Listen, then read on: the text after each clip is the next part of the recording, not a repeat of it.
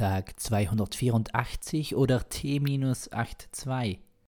Homo ludens est. Der Mensch als ein spielendes Wesen. Es liegt in unser aller Natur, dass wir die Wirklichkeit begreifen oder aber besser kennenlernen, indem wir spielen. Der Mensch personifiziert Gegenstände, um Beziehungen aufzubauen. Er schlüpft in Rollen, um andere Realitäten auszuprobieren. Er übt sich in seiner Motorik, Sprache, Fantasie und vielem mehr.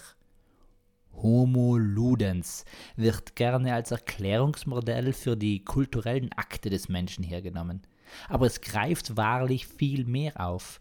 Im Spielen testet der Mensch seine Fähigkeiten, erlernt neue Fertigkeiten und übt auch den Umgang mit dem Scheitern. Und was uns nicht umbringt, macht uns nur härter. Das gilt es aus dem Scheitern zu lernen. Außer natürlich jene Person findet ihr Scheitern lokal und damit sich selbst auf dem Scheiterhaufen wieder. Der Hexenhammer zum Bleistift gibt genaue Anweisungen, wie es bis zu einer solchen womöglich tödlichen Verurteilung kommen muss. Womöglich tödlich deshalb, weil sich niemand je sicher war, ob nicht doch eine Hexe oder ein Hexer im Feuer stand und aus den Flammen heraus seine Kräfte gegen die neuen Feindinnen und Feinde zu richten vermochte. Aber Heinrich Kramer, der Ordensmann, welcher das Werk verfasste, hatte die vielen Erkenntnisse von seiner Mutter erzählt bekommen, die selbst Hexe gewesen war und ihm einerseits das Wissen, andererseits durch die Blutlinie die Hexengabe weitervererbt hatte. Um irgendwann als einziger Hexer auf Erden noch übrig zu sein, hatte er daher den furchtbaren Plan geschlossen, alles andere Hexende zu vernichten.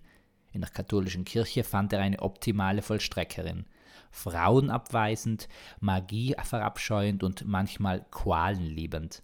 Wer sonst predigt sich selbst eine ewige Verdammnis, die mit einem liebenden Gottesbild ständig kollidiert, aber im menschlichen Versagen seine Berechtigung fand?